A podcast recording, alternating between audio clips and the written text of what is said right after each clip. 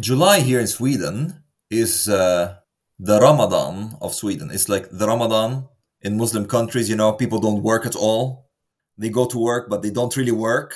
they are basically on strike. And if if anybody asks you, like, okay, aren't you supposed to work? They're like, no, I'm fasting. And I was like, this.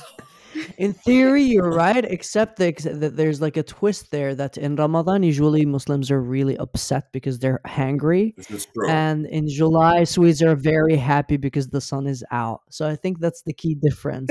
Yeah, th- that's the key difference, and that people in maybe in Muslim countries during Ramadan they pretend that they are working, so they still go to work. They just don't do anything. Oh my god! Every time I, I remember in Tanzania, like if when people are, fi- are fasting, they're so grumpy because you don't have like the Ramadan thing like in Tanzania, but people still work. You barely work. They'll just turn off everything, or like they're like, "Why are you here? What do you want? Why are you taking my time?"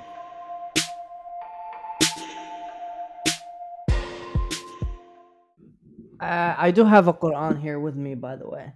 And I think we should burn it. No, I'm joking. We're not going to burn it. Quran burning. Your thoughts? Uh, been there, done that. yeah, but you have to explain the context because it kind of makes you sound angry. no, but actually, yeah, but uh, I think all right.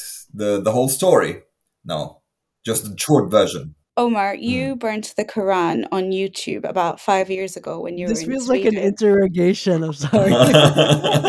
It was No, hey, it's I have this fine. planned. yeah, it's fine. No, I No. so so Omar, you burnt the Quran five years ago when you had moved to Sweden, and it was published live on YouTube.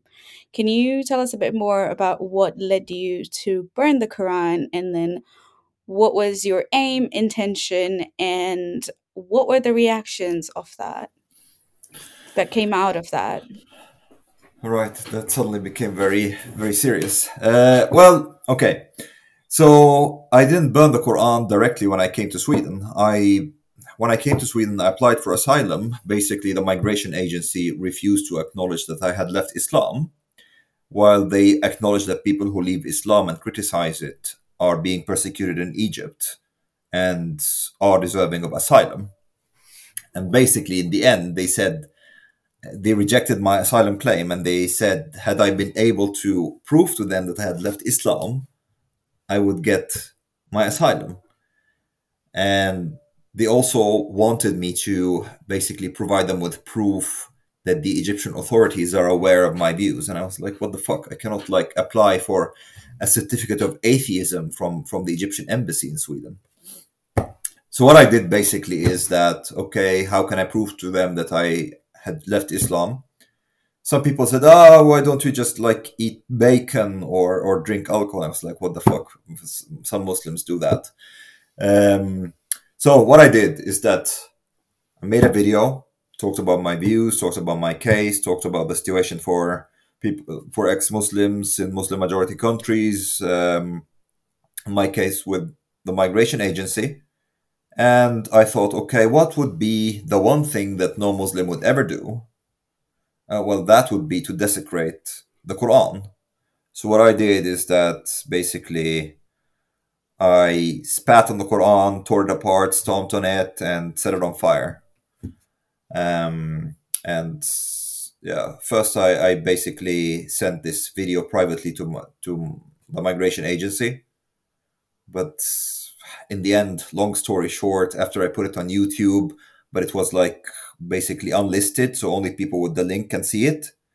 They still rejected my claim, saying that the video had too few views.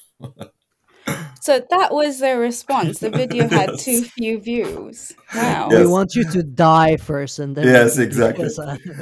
And then I decided, okay, well, you're literally forcing my hand. So I went public with it, and yeah, it caused and a then it got more views. it got more views, surprisingly. Um okay. So wait, hang on. So why why did the migration agency focus on the views?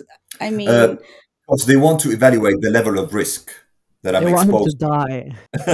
well, it's a catch twenty two thing, actually. hmm. So for them, they they kind of like they want to really establish that there is that high level of risk that I'm actually kind of either have been subjected already to the danger or on the verge of being subjected to the danger. Alright. So basically, like the best thing would be like the best way for me to get the asylum would be if I if I'm dead, basically. They want you to be standing right on the edge and Yes. almost tripping and falling, and then they'll give you the asylum. yes, yes, yes. So they were not able to establish that it's so dangerous if it had very few views. Mm. Yeah, it's really interesting. And I know in the future episodes, we'll get into the whole what it means to be an ex Muslim or like, you know, how people identify as one. But also, I'm thinking that how Sweden or other countries don't recognize what ex Muslims are. Like, you don't have to be in the face of like danger, like somebody's coming to killing killing you, like publicly at least, when there's already familial abuse. I remember when when I first saw the video of uh, Omar, someone sent it to me. He was like, "Hey, have you seen Omar Mustafa's video?" I'm like, "Who?" And then they sent me the video. He told Mustafa. Omar Mustafa, Omar Makram's video. Sorry, I don't know why the name Mustafa stuck in my head. Anyway, so he told me, "Have you seen Omar uh, Makram's video?" I'm like, "No." So uh, he told me that it's this ex-Muslim guy who burned the Quran to get asylum. And the first thing, and I don't know why, like at that period, it was like I think 2015, 2016. I was still like a bit angry at Islam, like super furious.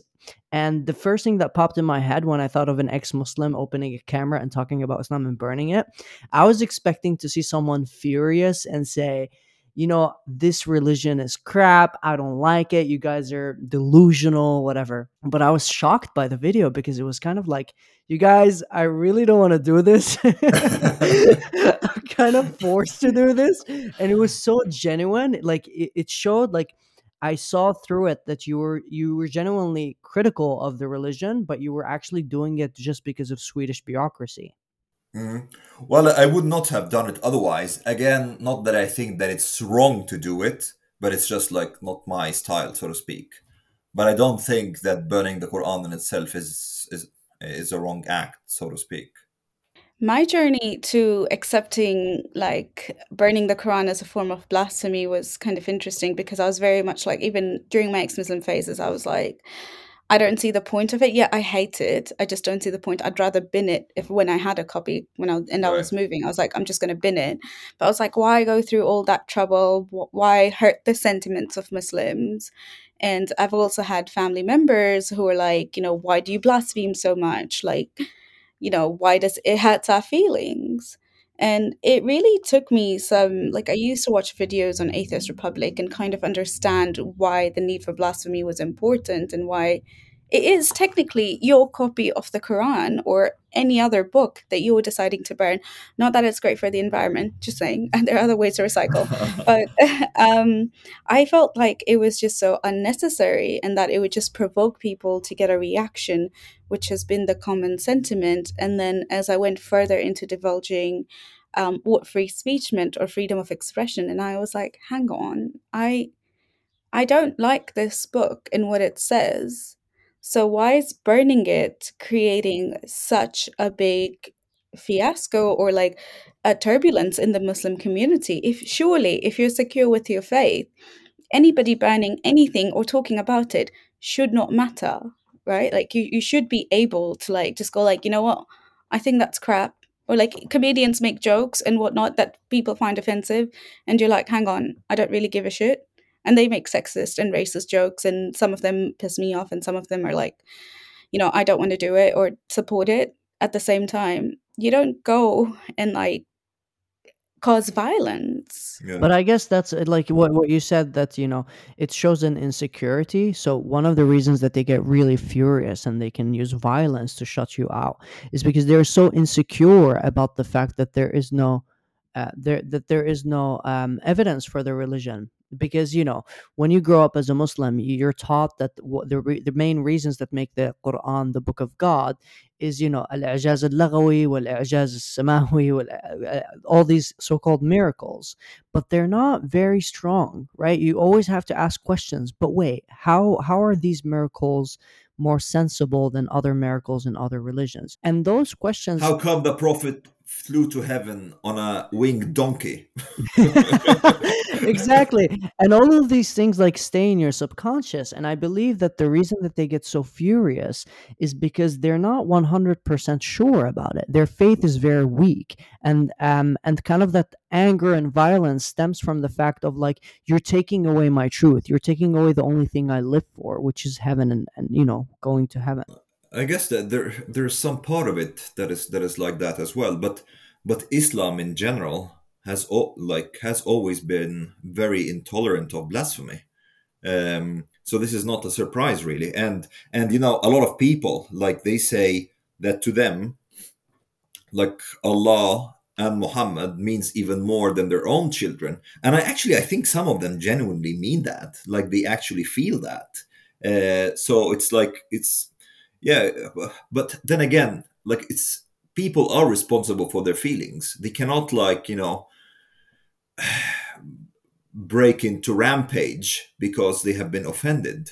I was gonna say the other thing is also, you know how you mentioned like Allah and Muhammad are like above everything, your own family, and people do believe it. Yeah, Um, and people are kind of feel feel like it is their duty to protect that against right. all odds, even people who don't believe it.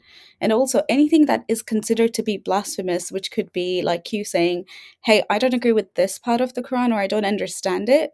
Like even people questioning it is considered blasphemous, let alone going to that extent of burning the Quran. And I But feel like, you know, like you said, sorry, go on. mm, but but I think also there's some aspect there that has to do with like a form of almost honor culture in a sense. Because a lot of like muslims they feel that their honor has been violated and that they have to do something about it if someone offends their religion you know? They feel that it's actually shameful if they wouldn't go out and defend uh, defend like god's allah's religion uh, and, and against its enemies so to speak. So there is this aspect as well and there is this culture that that in a sense there is a difference between like a lot of like um, the culture a lot of Muslim societies uh, and the West. That there, there is this aspect of collectivism and kind of like honor culture and and the like for example here in Sweden or in the West, it's considered uh, praiseworthy and honorable that you control yourself and your feelings if somebody offends you verbally. You know, it's actually considered shameful if you saw a lot, if you show a lot of anger uh, or attack a person who offended you verbally. While it's the other way around, for example, in the Middle East. In the Middle East, if someone verbally offends you, you have to answer back with force, otherwise, you lose face. Uh, right and that's also a big difference there. Mm. I was just gonna say, I feel like that's kind of like bringing in that term toxic toxic masculinity, but technically just toxic behavior. Well, actually, I think I think there is a part of toxic masculinity even in this. I would say so. I, you know, I wouldn't, I wouldn't call it toxic masculinity because I think that kind of like brings, sheds such a light on the word masculinity. Uh, I think it's rather more macho culture in the sense that even women can act very macho a part of this macho of taking over being violent using force to shut people off. In yemen i'm not sure i think in egypt and in tanzania it's the same thing but it's about the mom's name. If someone knows your mom's name like b- the biggest fights that happened in school for me was if somebody found out your mom's name and they say it. Yeah. it would be bloodshed. It would be like sweden after burning the quran What does that mean, mum's name? Oh, so like mo- mother's names is very shameful because it's something that you have to protect. It's like your honor. It's So considered part of your honor. yeah. Oh, So if if I'm someone yeah, so if someone finds out like my mother's name and they go and tell anybody else, I have to kick their ass because they have, you know, uh, ruined my honor. And it's it's ridiculous, but it's also it spar it it leads to this like extreme violence. Is it the same thing in Egypt, by the way? Yeah, yeah. Like for example, I remember that uh, people who used to call for us, for example, from the street or something, they wouldn't call my mom's name. Her name is Nahla. They would say instead Omar, and I was like a fucking child. So Mm, they were not. They didn't want to talk to me. they want to talk to my mom, but they were calling her Omar because they're not supposed to like utter out publicly her name. Yeah. Uh, Wow. I I never had that. I no. Women was are to be so protected to the point that even their names are not allowed to be out in the public. So it's not even just about face and appearance. It's even their very names are supposed to Yeah. be kept a secret to the family, which is like a part of this honor But culture. but actually, there there's a point in in that because you know sometimes the name of someone can cause like so much sexual arousal, if you know it. really Yeah, yeah, very much so. And What? like, yeah, if you Tell me more, because I've never like heard someone's name like, oh baby, like what? No, okay. my my sarcasm and irony is not going through the screen. It seems. it's obviously ridiculous, but this is this is actually what is like what's the thought behind it. That i this is something intimate about the woman that is not supposed to be revealed to to foreign men. So, for example, that it's not it's not shameful that other women would know the name of my mother. It's if other Mm, men know the name of my mother that they are able to call her name. Um, exactly. so it has It like was some kind of like sick, uh, ultra puritanical uh, sexual connotations. mm, that's an- that that's not the case in Tanzania at all. No no and I was trying to read up on it. Afghanistan has the same thing where it's believed that it's bad for a society if you call the women's names. Mm, No, it's it's not like that in Tanzania, fortunately. Um. No. obviously like yeah, you're a we bit never had that. you're a bit late on washing machines, but a bit more progressive when it comes to women's names. Pretty much. Excellent. Um, I also feel know, like the version of religion we had in Tanzania was, um, I would say, at the time before the 80s and whatnot, um, before the Iranian Revolution, specifically for the Shia, um, the Shia communities, um, were quite relaxed. Like there wasn't much of a hijab culture in school uniforms and whatnot, and it happened after the 1980s. So I feel mm, like that has evolved and that has become a bit more strict nowadays, mm, especially with technology and like people giving sermons and fly- and having planes like fly scholars here at a cheaper price than what it used to be. So I feel like that has been you can clearly see that has been spread around because of the transfer of information. hmm. But it used to be quite chill before. Um, Shit, I I really like. uh, I know nothing about Tanzania really. um, it's an African country.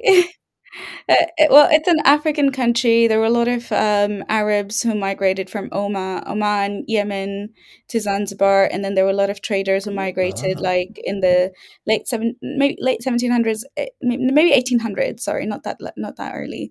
Um, from Afghanistan, Persia, India, um, through the British colonialism.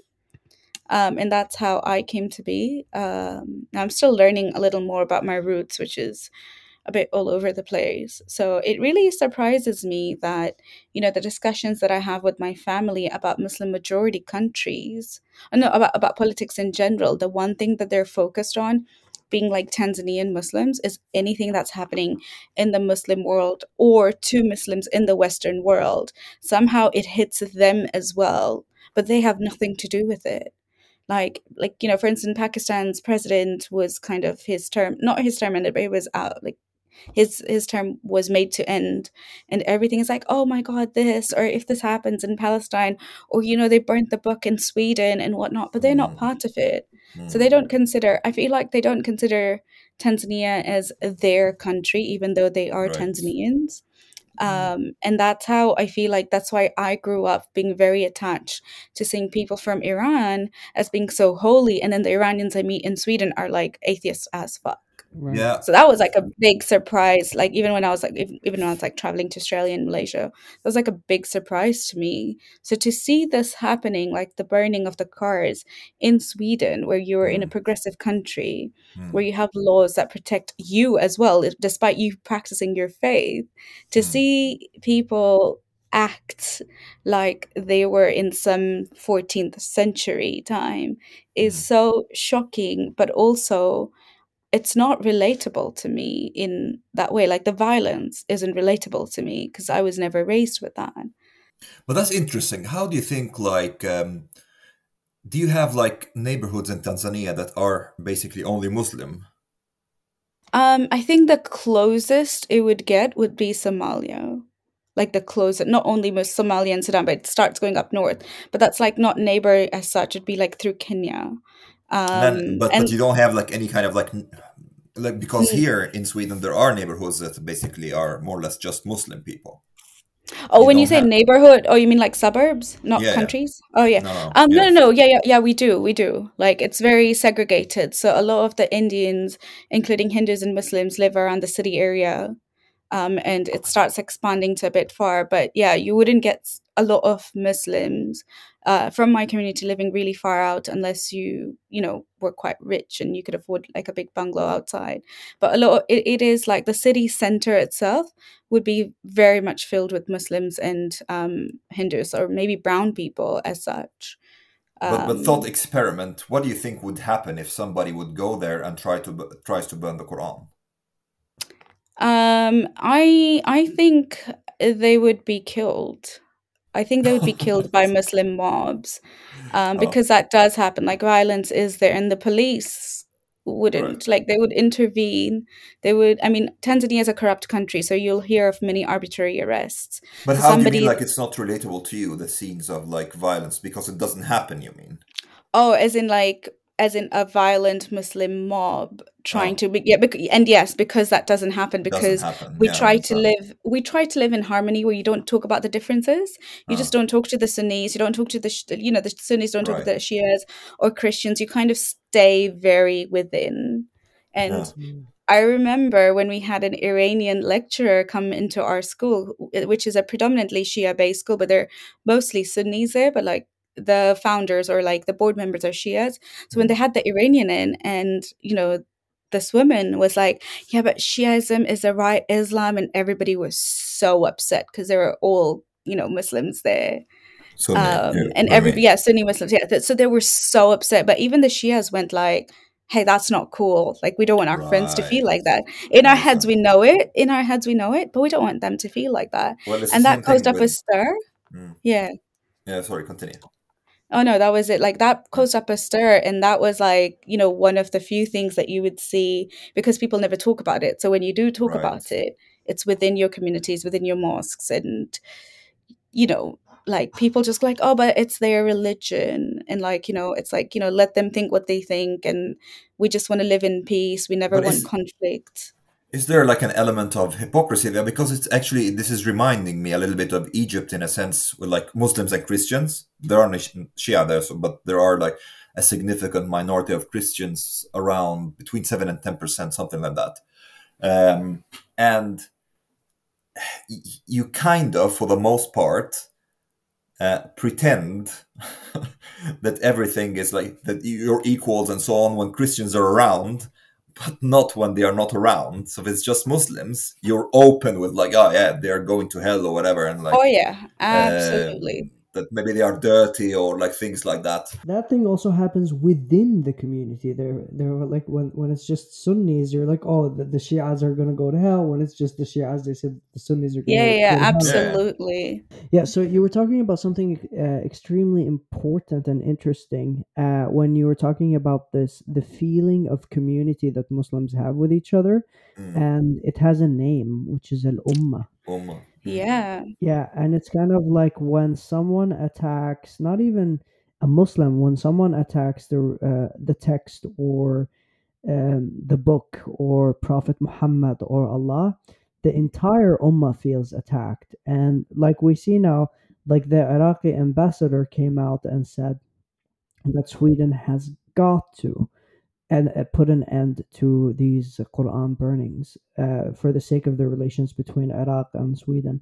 First of all, like we don't care in Sweden about the Iraqi Swedish relations. Like you can go fuck yourself. Unless they are ministers, we give them uh, citizenship. Yeah, like the the the, the, min- the minister of defense was in in Sweden, and he was living off welfare and having his own salary as well. So he was like committing like major fraud. And it turns out that he's also like was having like secret homosexual affairs. Yep, on Grindr. I found Oh, him on Grindr. No, did? I'm joking. Uh-huh. Uh, no, no, but uh, I I think like that the feeling of community and ummah is a very fascinating and kind of like settling fact of why the Islamic community is so well organized you could say uh, like so now whenever when, when this guy was like i'm gonna burn the quran thousands of people came out in protest that doesn't happen in in, other communities and as well organized and as dominant um it's baffling I think like even with Christians, when it came to Pride Parade in London or even in Sydney, they would protest. They're like, "Hey, the gays are going to hell," but like there's only like 20 people there. so it's like half. A, but then the thing was that actually you just reminded me of a really good contrast. Uh, Council of Ex-Muslim Britain, I think 2017 had their first Pride Parade, and we had the board Allah is gay. The Christians had the board, like not the Christians, but the ex-Christians had the board Jesus is gay. Do you know which board the police stopped at? One board. It was the Allah is gay one. They're like, oh, you're provoking. And the Muslim community wanted to press charges. And they're like, you can't press charges because we're not committing a crime. But it was the level of hypocrisy where the Christians couldn't be fucked. Like they were like, whatever. But we Mhm. started getting death threats. I started getting death threats. Like I wasn't there in 2017, but 2019. And it was just like one religion or like one group of people that started protesting as compared to the other or like you know the guy jesus is queer and we had like photos side by side like allah is gay jesus is uh, queer and nobody said anything about jesus. We're like oh this is offensive and then the and then it was only the muslims who would go well not only but it was mostly the muslims who would go like yeah but you know it's offensive to christians as well because there's a jesus sign but we know what they were talking about.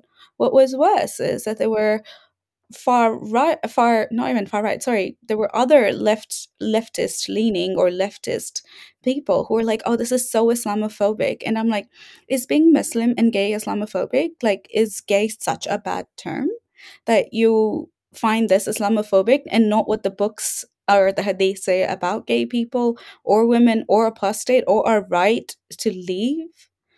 Um so that was that was like really interesting that you know it was just like one specific group that would come out Yeah, it's um it's. I, I think again, it's it's these two, two things that Islam is just extremely intolerant of of blasphemy and the this aspect of honor culture. I would say um, that they feel so offended that they have to do something about it. That does not exist in the West at all. At least not since the Enlightenment, really. Um, Mm. Because the enlightenment in the west has like really eroded this this collectivism that existed before uh, because the, the the focus has become much more on the individual and individual freedom and to a great extent also on critical thinking and and and discourse uh, and reason. And all the all that needed a um, free speech as a medium in a way that actually never really happened in muslim countries because in islam doubt is in itself considered a sin, a sin, and in a sense, questioning the fundamentals of Islam or the mainstream teachings is considered by many as blasphemy in itself. Uh, and like, I don't know if you, uh, you probably you guys had the same thing. Like when you do dua, sometimes you ask God to like take away any doubt from you, from your heart.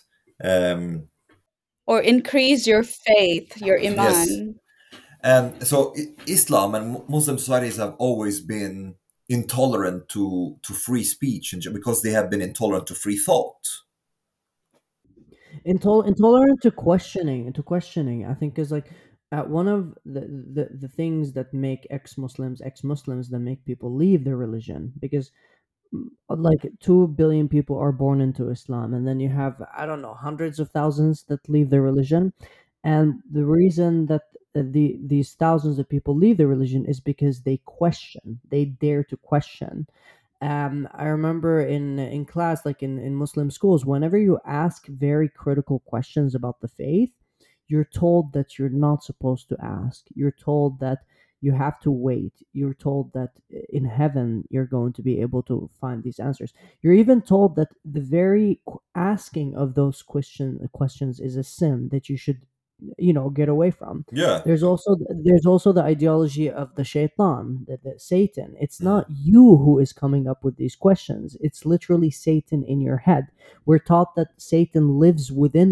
us like in our uh, الوسواس الخناس الذي يوسوس في صدور الناس meaning that you're not just a human being, you are a combination of a human and Satan. And any of these negative thoughts that might steer you away from Quran or Islam is Satan. So you have to you, they teach us to be afraid of ourselves and afraid of our minds and our thinking. Mm, I, I remember as a child, I used to ask my father. I remember, uh, what does Allah looks like? and he was like, "No, no, no, don't think about that." And I was like, "Yeah, but what does he? Does he look like us? For example, what does he look like?" And he's like, "No, no, no, no, don't have these thoughts." so it's like the thoughts in themselves they have to be like banished you know Well, at least you didn't ask if Allah masturbates. yeah, that was, no I, knew better than that I was told it looked like a light, but because you can't even see the sun, you're never going to be able to see Allah because it's brighter than the sun. So don't even think about it. Like see that he's makes there. But Uh, I guess going back to what's currently happening in Sweden. So it's been day 5 now, day 5. So I guess I was I was a bit surprised now there I had multiple thoughts at once because I was like I had a bit I, had a few not not mixed I had a few mixed feelings at first. I'm like this demonstration was organized. So Mm. clearly it wasn't illegal. And then Oh. two, not only they not weren't illegal peace- yet there are Yet. voices that Ah, are trying that- to make it illegal now Yeah, um, not knowing Rasmus's history on like being anti-Islam, um, and I don't not really caring about this at the moment, but like just thinking of like protesting is a right of free expression, which is fine. Protest peacefully, but then the fact that there were riots, there were stone throwings, there were cars that were being burned, and what was even awful was that the reactions on social media um, from any media postings were just taken to serve different purposes for whoever was speaking. So you'll have the far rights going like, if you pet a snake, what do you think what will happen? Why did we let Muslims in? You know, painting all Muslims as one picture. And then the other reaction was that, but why did he provoke? Like, he shouldn't provoke. Like, don't use your freedom to, I was told, don't use your freedom to advance your career. And I'm like, what career? Like, this is my, the fact that you've already recognized it's my freedom you've already kind of um, you're already trying to deny me of that.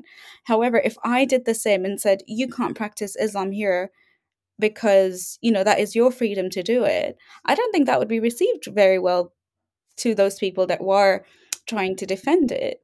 And i think that even the, the feeling of people being impartial is also kind of troubling to this because they don't recognize one is a freedom of expression the other one is pure violence that is illegal. You're welcome to protest peacefully. You're welcome to disagree. You're welcome to ignore. You're welcome to do your own burnings or not or print more books. Do that. Um, but the fact that people were either neutral or really far right bigots there were very few who could kind of bring that nuance into this. I was wondering what your thoughts were given you've been here longer. And i think just trying to understand like the normal like not the normal but like the landscape nowadays where you know the fact that the iraqi was it president or prime minister or official that had to come out and say this exactly defense minister that had to come out and say you need to stop this in sweden. I'm sorry. Why the fuck do you care about what happens in sweden? Are you paying our taxes? Are you paying anything for us like when you try talking about the basic human rights in other countries, you're never heard or people don't talk about it. And that's exactly the post that I made that like this happens in Muslim majority countries every day when people are executed, persecuted for various reasons, not even like Quran burning, like that's another level. And you still don't talk about it and have your silence. I wanted to know what your thoughts were. Well, I think it's a bit complicated because Sweden has been very naive in thinking that we can have that level of migration from Muslim majority countries and that kind of like multiculturalism without it backfiring in a sense. Uh, it's it's not it's not strange at all. Like I think actually people who are surprised, um, they are a bit naive. Like for example, think about it this way: if tomorrow I imported to Sweden, like I don't know, um, 10 million Egyptians, let's say. do you think how long do you think it will take for homosexuality to be banned? It will be banned after a while because if, if they will be the majority, they will try to push for laws that are in accordance to their culture and their religion. And the same thing with like now you have established like neighborhoods where they are very isolated and there the religion of these neighborhoods and the culture is Islamic culture. Uh, these these people do not really live in Sweden. You can go to these areas and you can basically get by, you can live there without having to speak Swedish or meeting a Swedish person at all. So basically, you are now entering what is de facto um, a different country. Um, mm. This is true. I remember being in the US and going to Dearborn, and all the boards were in Arabic, and I'm like, I don't understand what this is. Like it was supermarket stuff, and they were all in Arabic. And like we have Chinatown in Australia, and that's never in Chinese. I'll have some Chinese subscripts, but like it's mostly in English. To me, it's all very frightening. Actually, I'm I'm very worried, and it makes me think, hmm, do I want to have a future in Sweden? Do I want to have children in Sweden? Mm. When I, as myself, I'm an extreme liberal, you know, and I cannot I would not want to live in a country that is so so segregated that I would have to live double lives, which is pretty much what happens in Sweden. And I'm uh, for me like I do feel like the Swe- the Swedish government has to step up its game. It actually has to create a game to begin with because there's no game to step up when you see hundreds of of Islamists throwing their stones and trying to murder police just for freedom of speech. It's it's it's an upper it's it's it's them saying that we this country belongs to us. Your law should be our law. And I think that the Swedish government should completely re- reevaluate the way that they have. Like Denmark are creating new laws. What they're doing is they're spreading out immigrants all around the country. They're not in Rinkeby, for example, here in Sweden, in the Stockholm suburbs around like 95% uh, more than 95% maybe 100% or something like closer to 100% than 95% who are immigrants. And what should happen what, what denmark is going to, to be doing now is they're going to be spreading immigrants around so that there should not be more than 20% i think immigrants in sweden in, doesn't have the balls to do that Sweden should grow some balls in, in so many different aspects. They should grow their balls. When there are hundreds of people that are throwing the rocks and trying to kill your police, then what you should be doing is you should be firing back, not killing them, but you should be like using some kind of paintball guns or like stopping these people, not just letting them, you know, run you over, which is what the Swedish police is doing. And they're allowing it to happen. Now our migration and my, our migration minister Morgan Johansson came out and said we um, uh, we don't have enough resources and we don't have enough police to handle this, which just still comes to show. What, what, yeah, no. which uh, just comes no, to he, show. Didn't he just like come out now saying that there is enough resources? I, I saw that some police are actually criticizing him. He said that there are enough resources, but they, they just did not use them well, basically because they've been instructed not to use brutality. Um, I think but... not, not just that. I think also the there seems to be a lot of things that have been like uh, mistakes that have been done by the police, the the police leadership as well. They seem to have underestimated uh, what reaction would be caused by this. Uh, oh, absolutely. So, yeah, absolutely. So the, the, it seems that there were not enough enough people like policemen at uh, in place uh, quite often but also there isn't this culture like swedish culture is a, is a very agreeable culture you know? They they're not assertive enough to think that they okay now there's like teenager trying to like kill me with some stones then i can use lethal force against them. They will not think about that actually. Um and or even arrest them. Did they make as many arrests given the amount of people that were throwing rocks well, the thing is, actually, if you if you look at, you probably saw some videos and stuff. They were pretty overwhelmed. Like um, they, they they had to like pull back because they didn't have the the numbers. and they were not The prepared to use force. yeah. Mm. Uh, they were not prepared to use force in that way either. Um or or maybe there's also a factor of inexperience because this actually this level of rioting is not very common in Sweden. And I do think, like, I actually, this is, uh, I agree completely and wholeheartedly with um, the Swedish Democrats when they say that they ha- we have to send in the army, the military force. If you don't have enough police to be able to contain it, I mean, 16 police officers were sent to the hospital on the first day of these riots. If your police cannot protect your civilians, if your police cannot protect your state, then you pretty much have a failed state, right?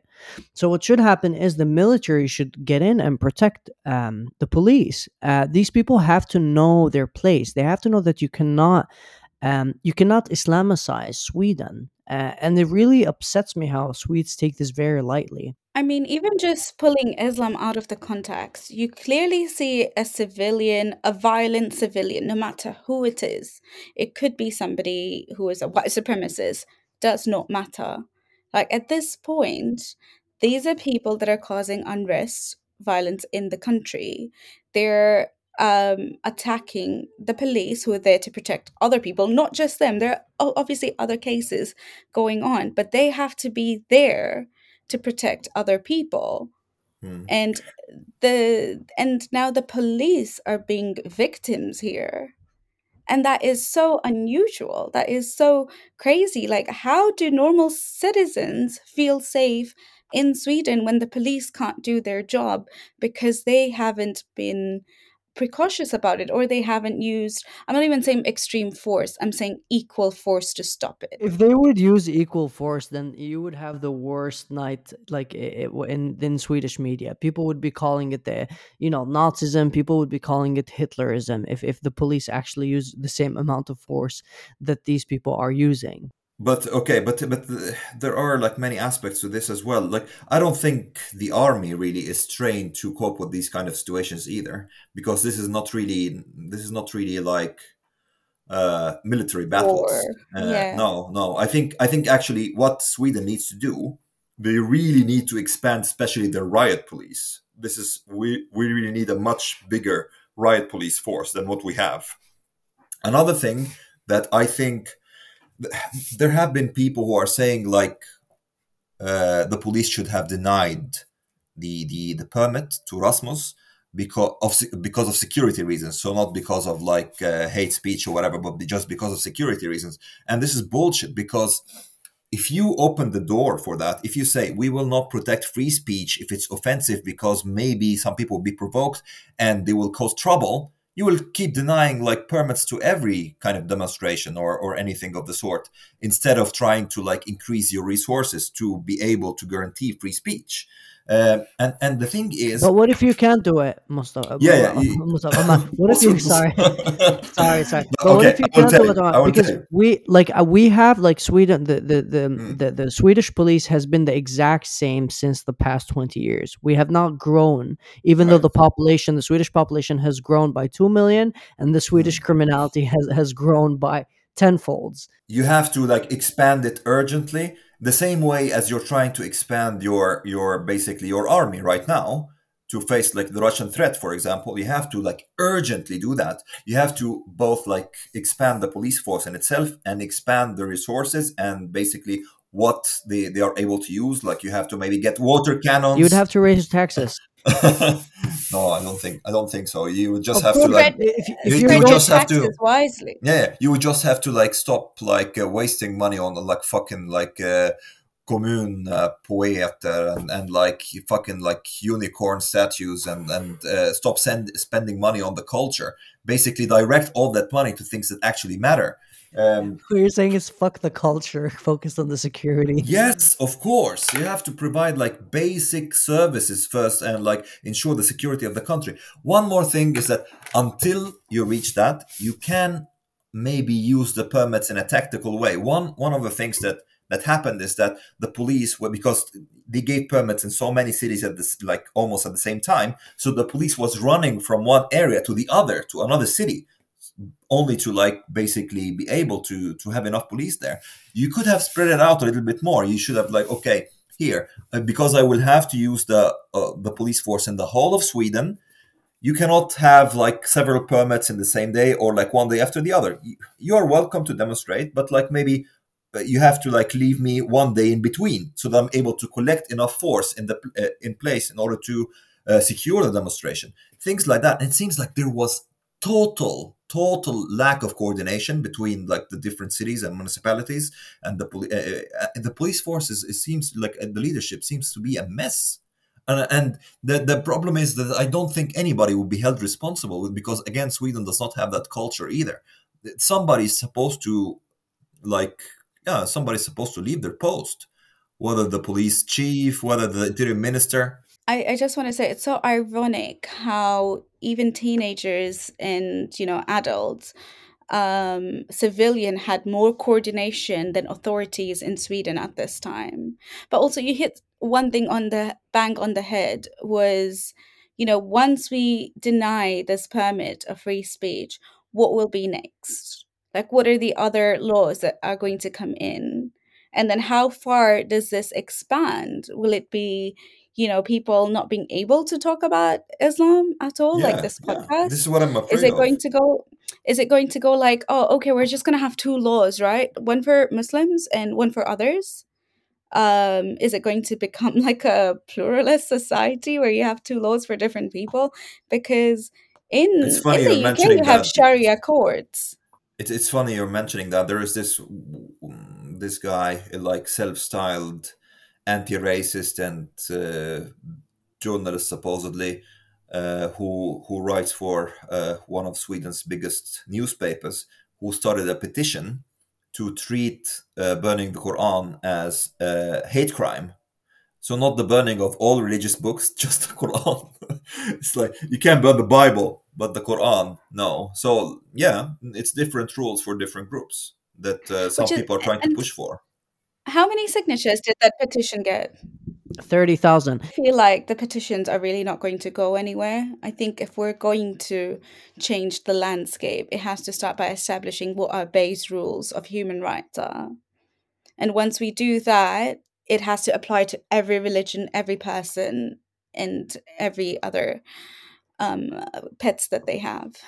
That, that, that, does, that does not work with Islam, unfortunately, because Islam does not fit into other cultures, but rather makes other cultures fit into it. Uh, and that's Which is always been the case.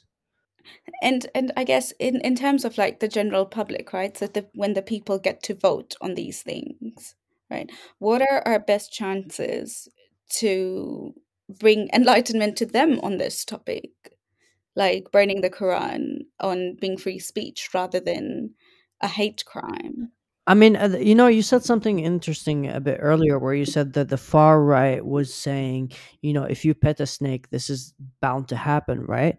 To be honest with you, I the left was also saying the same thing, but being nice about it. There, you know, the whole like it's Pa- it's Paludan's fault.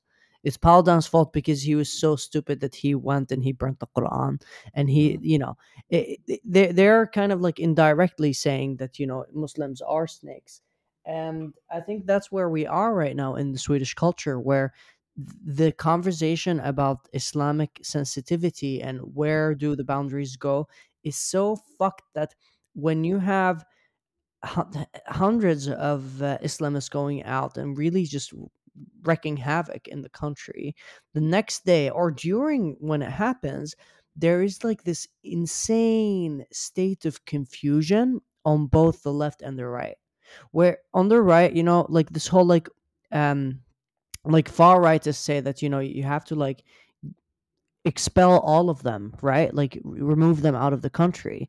Most of these people are born in sweden. Most of these people know nothing besides sweden. Uh, like they visit their home countries. They're from here. So they're pretty much swedish in in, in the swedish sense. Yeah, but just to correct a little bit, uh, I agree with you, but with the there is some nuance. They don't know Sweden. They know their they know the suburbs.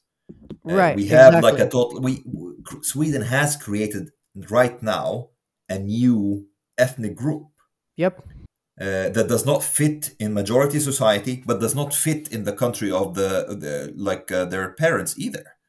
uh, and then now they are stuck in there um, with a different cul- like culture, different mentality, different values, and with high levels of, of unemployment and criminality. So this is like the, all the worst components, basically shoved into a, a, a restricted geographical area. Um, it's so sad and you know like to create an ethnic group or to create a culture with an ethnic group you need like hundreds and thousands of years of proper cultivation right? Of like a demographic area slow composition of you know uh, building creating agriculture etc what's happening in sweden it is like the literal definition of a social experiment and it's not working out so well. Well it, it has failed already um, Yeah. It's just the, the question is what to do in the in the future. Exactly, and that's the question that I wanted to co- to co- to come to right now, which is what is supposed to be done. Because I do believe, like, when I see someone throwing a stone at a, a Swedish police just because someone burnt the Quran, for me, you will never, you will never be able to integrate that person in Sweden. That's like mission impossible. It would be so much easier to just take that person and you know um, relocate them to like Iraq or whatever they're from and have them re-establish their their Muslim lives there. That will be the easiest thing for Sweden to do, right? It'll be hard for them. But the question there is that that would be breaking Swedish law because eh, according to Swedish law, if you have the Swedish citizenship, there's no way that you can get expelled. Now Denmark is running around that. In Denmark, they're saying fuck that shit. We don't agree. If you have the citizenship, you you you you fuck up so much that you do whatever that these people are doing, we're gonna expel you. What do you guys think of that? Well, I, I think I think um, there's also a difference between having double citizenship or or having just Swedish citizenship. So it's actually it's not possible to revoke uh, Swedish citizenship if you just have one citizenship. But if you have double citizenship, and I'm all for, especially when it comes to terror crimes. I know that the UK does that already. That they revoke um, like British uh, citizenship from from people who commit terror crimes, right, Zara? Yeah, Shamima Begum. Yeah, she was left stateless. Uh, Um, uh, ah, she was stateless. That's even okay. That's even more was, yeah, more she- savage. no, no, no, no. She had a British citizenship of was of a Bangladeshi descent, but she was left stateless after. Ah, right. UK's No, I decision. remember because they said that she could obtain Bangladeshi citizenship or something, right? I think that was the justification. But anyways, like here in Sweden, it's not even possible if you do have double citizenship and you are a convicted terrorist to take away the Swedish citizenship from you. It's that level of like self-hate. Self hate is indeed the right word. yes, it's weird. Uh, so I think all these people who have double citizenship should lose their their Swedish citizenship. Basically, people who who commit um, like uh, heavy violent crimes, they should lose their Swedish citizenship. Definitely. Uh, so that's one thing. Another thing, I think that Sweden has to basically come to a point where they admit that the Swedish way of being agreeable and seeking consensus and so on is not working with these people. Uh, they have to become more assertive and they basically have to like really really strike back hard against anyone who violently breaks the law anyone who tries to murder a police officer you, like you've seen the videos they were like throwing stones at them the size of like fucking They were trying to murder bigger them. than their heads I was Um, like, this is not Afghanistan. Like, dude, this happens in Afghanistan. This is Yeah. not Afghanistan. Where are you from? This I was not so surprised. demonstrating. This is not demonstrating. This is attempted murder. Uh, It is so attempted murder. Huh? So anybody who's who does that, he they have to be like basically, uh, they have to be totally incapacitated and and to be thrown in prison and and if they have a double citizenship, they should lose the Swedish citizenship. But but at the same time, I think since you can start using a little bit the collectivist culture that exists in the suburbs to try to get past that, because you have to have dialogue also with the parents. Tell them, you know what? Um, there is this demonstration. A guy is coming to to like uh, burn the Quran in your neighborhood, and we understand that will cause outrage. But I just want to inform you: if your son goes out and throw and tries to kill us, he will be shot. Just so you know, because they don't expect that from Swedish police at all. They don't expect that kind of like um, uh, firm, forceful resolution. But if you communicate that and very clearly, there will be a lot of parents who will say to their to their kids, uh, "No, you know what? You can't go out. You will be shot." It's the same thing actually that happens in the Middle East, for example. Um, there, people know that if they will mess with the police, the police will shoot them. So it has to like they don't do that casually. Basically, they will not do it like if if a guy. Um, I don't know actually, but the the thing is, the police would actually have shot them all so, in Egypt. So I don't know. there, there's like the revolution in, in, Yemen, like in the revolution, what the people like eh, the people were out just protesting the regime and saying that you know we you know we, we, we want like a what the hell music started playing in my ears. No, but they were uh, pretty much saying, um, you know, we want a, um, a democratic change of the regime. You've been literally sitting as the president for 33 years now, so maybe it's time to have like an election. And what they did is that the, the security forces went out and started shooting people, killing killing 50, 100 people every day and so, so th- that's like the, the kind of culture that we come from where where blood and violence is so is casual. It's like the thing is uh, there, there was this interesting quote that i read uh, a while ago where swedes have uh, swedes have become so um, progressive and so peaceful to the point that they forget that they bleed. Like they forget that there's blood in them and that blood can like seep out of their body. That's how far they've come in terms of like peaceful peaceful mindset peaceful mindset. They've been fed the, this concept of everybody's the same migrants are the same there's no difference between migrants and, and swedish people. And suddenly 30 years later after this kind of like hoarding people with the idea that everybody's equal. And if you have any criticism to say about migration and migration policies, you're literally a Nazi. So this has been happening for 30 years. And now people are, are, are going, wait, wait. So the far right were always right. The far right has been warning us about Sweden going into shit if we don't stop migration. The far right has been telling us that there will be civil wars. The or far right the, has been at least the us right, that, at least the right. I, I wouldn't like there were a lot of people on the right, not necessarily far right, who were basically saying that.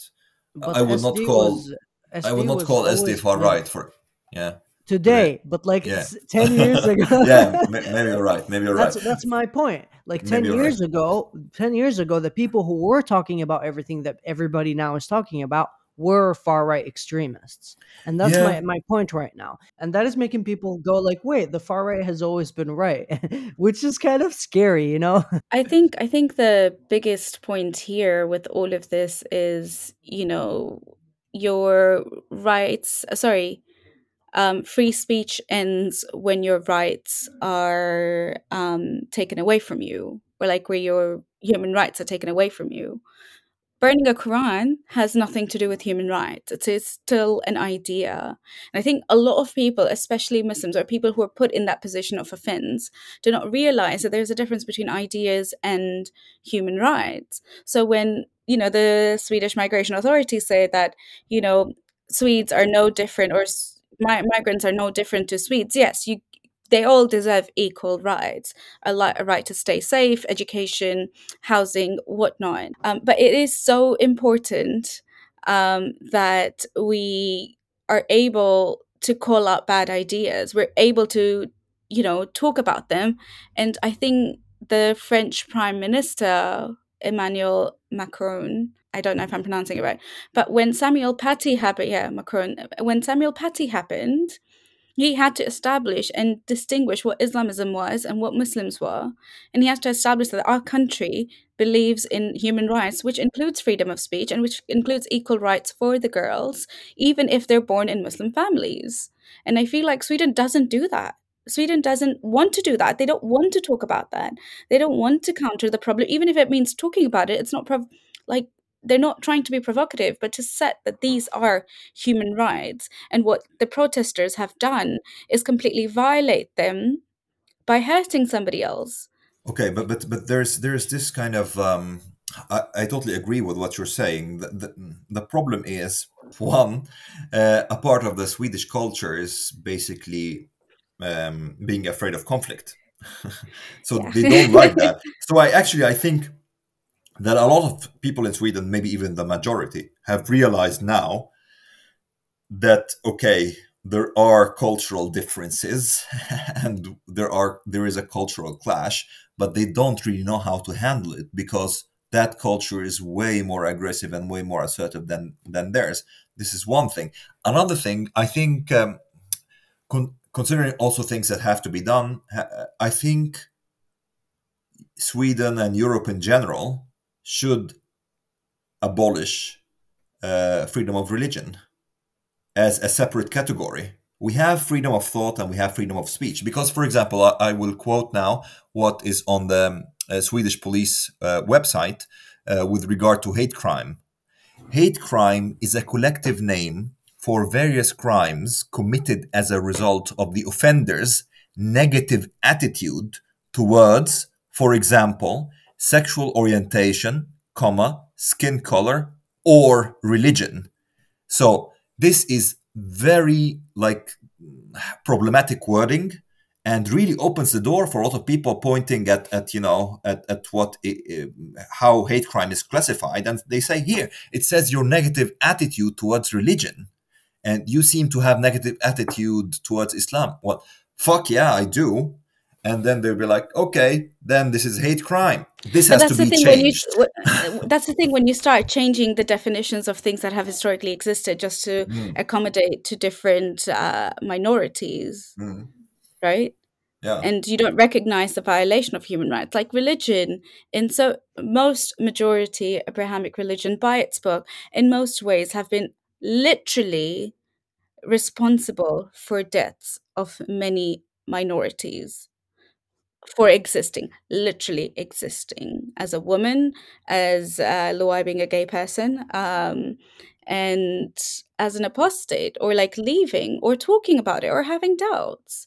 And that when we start putting religion in a minority or a sacred group we give leeway to these ideas. And i know we have future podcasts coming and that's what we were talking about like blasphemy as well.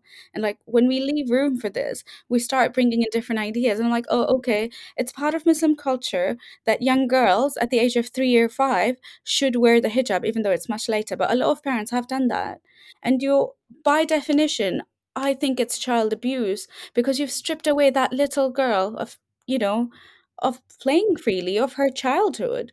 And it just opens up a can of worms which is not the swedish culture technically. Like it is not what we've been used to. So i feel like swedish culture is a bit contradicting itself when they're like we're so afraid of conflicts and we're so welcoming which is fine. Yeah be welcoming but don't be welcoming to bad ideas. Don't be welcoming to bad culture call them out talk them out. And you lived in we want to think that we live in a civilized society that we can talk to people about why are you so provoked? And i still have muslims who are not like you know friends or muslims or kind of ex-muslims who are not open to blasphemy but the baseline and yet they don't have to commit blasphemy they don't even have to support it.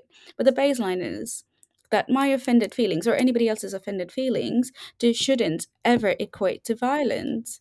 Okay, but I- but now I will I will I will um, be the devil's advocate a little bit here, Zara. Uh, I will say, okay, now I'm I'm a, I'm a Muslim or conservative Muslim. Why do I why do I have to submit to your way of seeing what's right and wrong and to your morality? I have my morality as well. Why is yours superior to mine? I think mine is superior. And let me add as well, like in in the context of Sweden, you it's also multiculturalism, a multi multicultural. So you have to accept his culture. Continue. Oh, um, So- okay, great. Why do you have to accept my Yeah. idea or my moral code? Because one, I'm not trying to kill you. I'm saying practice what you want to in your own homes. Okay, I'm not trying to persecute you. I'm not trying to kill you. And I Right. expect you to do the same. So if you're saying something and I'm saying something and I can find it equally offensive, I'll walk away from you, mate. Like I'm not going to like start bashing you. Okay, so so this is how they will reply. They will be like, you know, I will not offend your religion, and you don't offend mine. These, Well, I don't have a religion. I don't have a religion. And I'm like, you're welcome to offend my religion, whatever that may be, or any of my ideology. I do not get offended when people talk about atheism or the ex Muslim ideology, no matter what that may be. But I do not get offended over it. My offense, and it may even start, is when you start revoking human rights. And I'm a hard person to offend. But my offense starts when you start revoking human rights. Even more so, say what you want to don't fucking start killing people. Don't start acting on it. I think Luai and I had this chat once where we were talking about what about the Western culture is um, progressive, or like, you know, what is that one thing about the Western culture that's progressive? And I responded with um, the need to know. I don't think it was Luai, some other person was brown as well and had a beard. Not Luai, sorry. Um, but I said the need to not use aggression as a means of expression and it could be anything i feel like on most in most western societies like you mentioned before that we have this tendency of like even if we're offended we're not going to start fighting over it and we're saying it on a normal it's considered to be ethical to not use aggression whereas other cultures are have you heard of antifa? Oh no yeah exactly exactly no um but yeah that was like the top of my mind like the one right. thing that like i learned in my years as growing up now i came from africa and i have a muslim heritage and you know it's not as bad as yemen and egypt but it was that you know even with parents and kids you know you start using aggression to punish them or teach them ethics and moral versus a common understanding which apparently happens to work in other societies pretty well but but, Zara, uh, I agree, of course, with everything you say. But the, the problem is, like, I've become like more and more pragmatic, like the the past few years. Uh, in practicality, you basically have people who wholeheartedly disagree with the values of liberal democracy. Okay, you have Absolutely. only two paths: one to convince them of the values of liberal democracy, or to have the means to make them submit to it. And you're failing on both fronts this this is the problem you don't have yeah. the means to like because here like uh, okay i heard what i'm back to playing the devil's advocate i heard what you're saying zara uh, i don't agree you know let's ag- uh, let's agree to disagree. You don't offend my religion. Here what what are you going to do about it? Well you know what? I think the best way i'm going to do is walk away from this. But at least i had the at least i had the courage to talk to you about it. And if we have he's in your country now so it's too late. You're like i'm gonna walk away from he's he's right here so. okay here. I think you misunderstood. I think you misunderstood okay. uh, what dialogue was happening here. You okay. are sweden and okay. i am the muslim community yeah, i'm telling you you cannot blaspheme well and if you blaspheme i will try to kill you this is this what well, I'm these saying. Are, these are our laws. This is the citizenship you have. And if you break the law which says that you're not allowed to hurt another person, there's a prison cell waiting for you. Okay. I and that's how laws is, work. This is where it falls because basically they are, Sweden is not able to enforce Swedish law on these people. So there in, in practice, there is no deterrence really. So basically, um, here again, um, you are saying to me what what you're saying is just like again, I'm, I'm the Muslim community. To me, what you're saying is only words, and I know that you can't translate into action. You know, so I'll be like, well, fuck you. So what? Well, this is exactly where Sweden needs to pull up their socks, don't they? Exactly. Well, this is where exactly no, I, and I completely agree with you. Like, I do agree that Sweden has been quite lax about this, and it's only now, whether far right or far left, are slowly beginning to see this. Mm. Right? They they don't even have to agree with the Quran burning in the le- on the left or the far left or whatnot, even if it's a cognitive dissonance with you know human rights and liberal democracy. Um, but the fact that they're starting to see this, I think, should already make enough room for conversations to start a little and bit but not not totally because you have like right now because again of this agreeableness and this this like kind of like almost masochistic uh, anti-racism and islamists that exist in sweden you have now very strong voices in society who are calling for criminalizing blasphemy basically uh, and others who don't want to go that far, but they say, well, you know what? Basically, it produces too much heat. Let's not allow it. not necessarily because of blasphemy, but because of like that we want to keep public order. People are not willing to stand up for for freedom of. A lot of people are not willing to stand up for freedom of speech. This this is the thing. Right. Right. Can, can I just add something? So SVT, the, the national Swedish television, they made this really pretty report after the riots where they brought Muslims and they asked them questions like, "What do you think about this?" And they were saying all of them were saying no this is insane like this is violence we do not believe in that violence that kind of violence we don't agree with it etc they also brought other like uh, muslims and immigrants who are cleaning up after the riots to show that you know not all muslims and not all immigrants you know are rioting you know there are a lot of people who don't agree with them.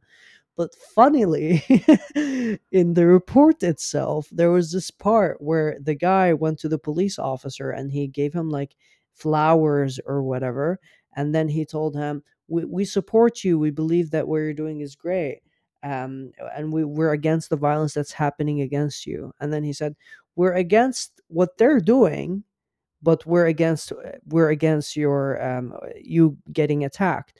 What so what the Muslims were pretty much saying were we're not for violence. We don't want violence, but burning the Quran should be banned, pretty much. So like so it's like even the ones who don't believe in the violence or the ones that do not believe that you should attack the police or the state they still believe that we should have blasphemy laws in sweden. Yes.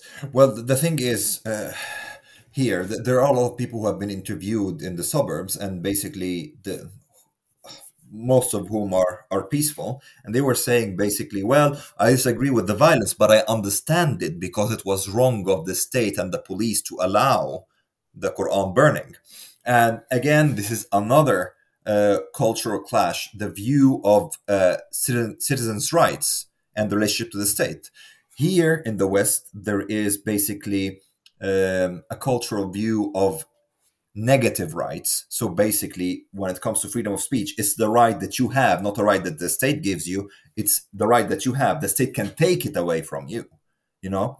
But then there's like in, in non Western cultures, you have a positive rights view that basically it's the state that gives you everything. So for them, they don't understand that the state did not let them burn the Quran, the state did not prevent them from burning the Quran Actually, I think he never succeeded in none of the events, but uh, or maybe in Rinkeby. Well, he actually succeeded because his his point was to rile them up. No, no, but I mean, he succeeded in, in burning a Quran. Well, I mean that wasn't what that wasn't his aim. His his aim was creating riots, and he succeeded. Oh. If anything, what what happened, the fact that he did not burn the Qurans and still managed to create that chaos, even gives gives more legitimacy to what he, he was trying to do. Mm. It's like you don't even have to burn the Quran in order to create a, a, an Islamic revolution. You just have to say that you're going to burn the Quran, which is even worse. Yeah, I was just going to say, I think for me, it is really important that we talk about these things and normalize it. And by that, I mean normalize the speech and the continuous effort that we make like through this podcast but also on social media to talk about these things. And i think a lot of people who've never understood the side of what it's like being a muslim and then being an ex-muslim and having a nuanced balance and idea is already contributing to furthering conversations. Um, so I really, I really think that that would be my approach, obviously, but also helping people understand that, you know, that yes, Sweden is under attack because we have been, and I consider myself a Swedish resident now, which I am, um, but because we've been very submissive to extremist ideas eh, from all forms, and that in the end, our silence only contributes to further. Um, violence. I know I don't like the silence is violence, but it does contribute to like a potential of violence. But in the end, I also feel like other Muslims who had no part in all of this will also be attacked by racial abuse because there's so much resentment built up from people. And it's not unheard of that events like this have a downfall on other people who had nothing to do with it or had never agreed with such um, outrage.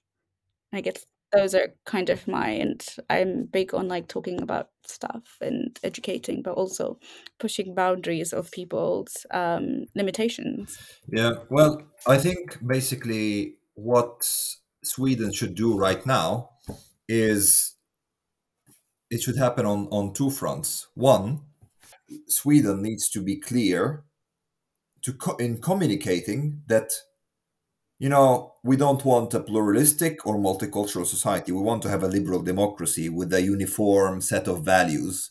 This like freedom of speech for everyone, um, freedom of thought, uh, equal rights, and all that. You know, this whole multicultural project that we were talking about, it has failed, and basically we scrapped it. It's no longer on the table. Uh, so you guys have to play by our, by our rules. You will have to assimilate, basically, and Sweden should be able. That is the message that should be out there, and uh, there should be then legal and and security and executive guarantees to guarantee that Sweden can deliver on this will to to protect these values, um, including to expand the police force and its capacity.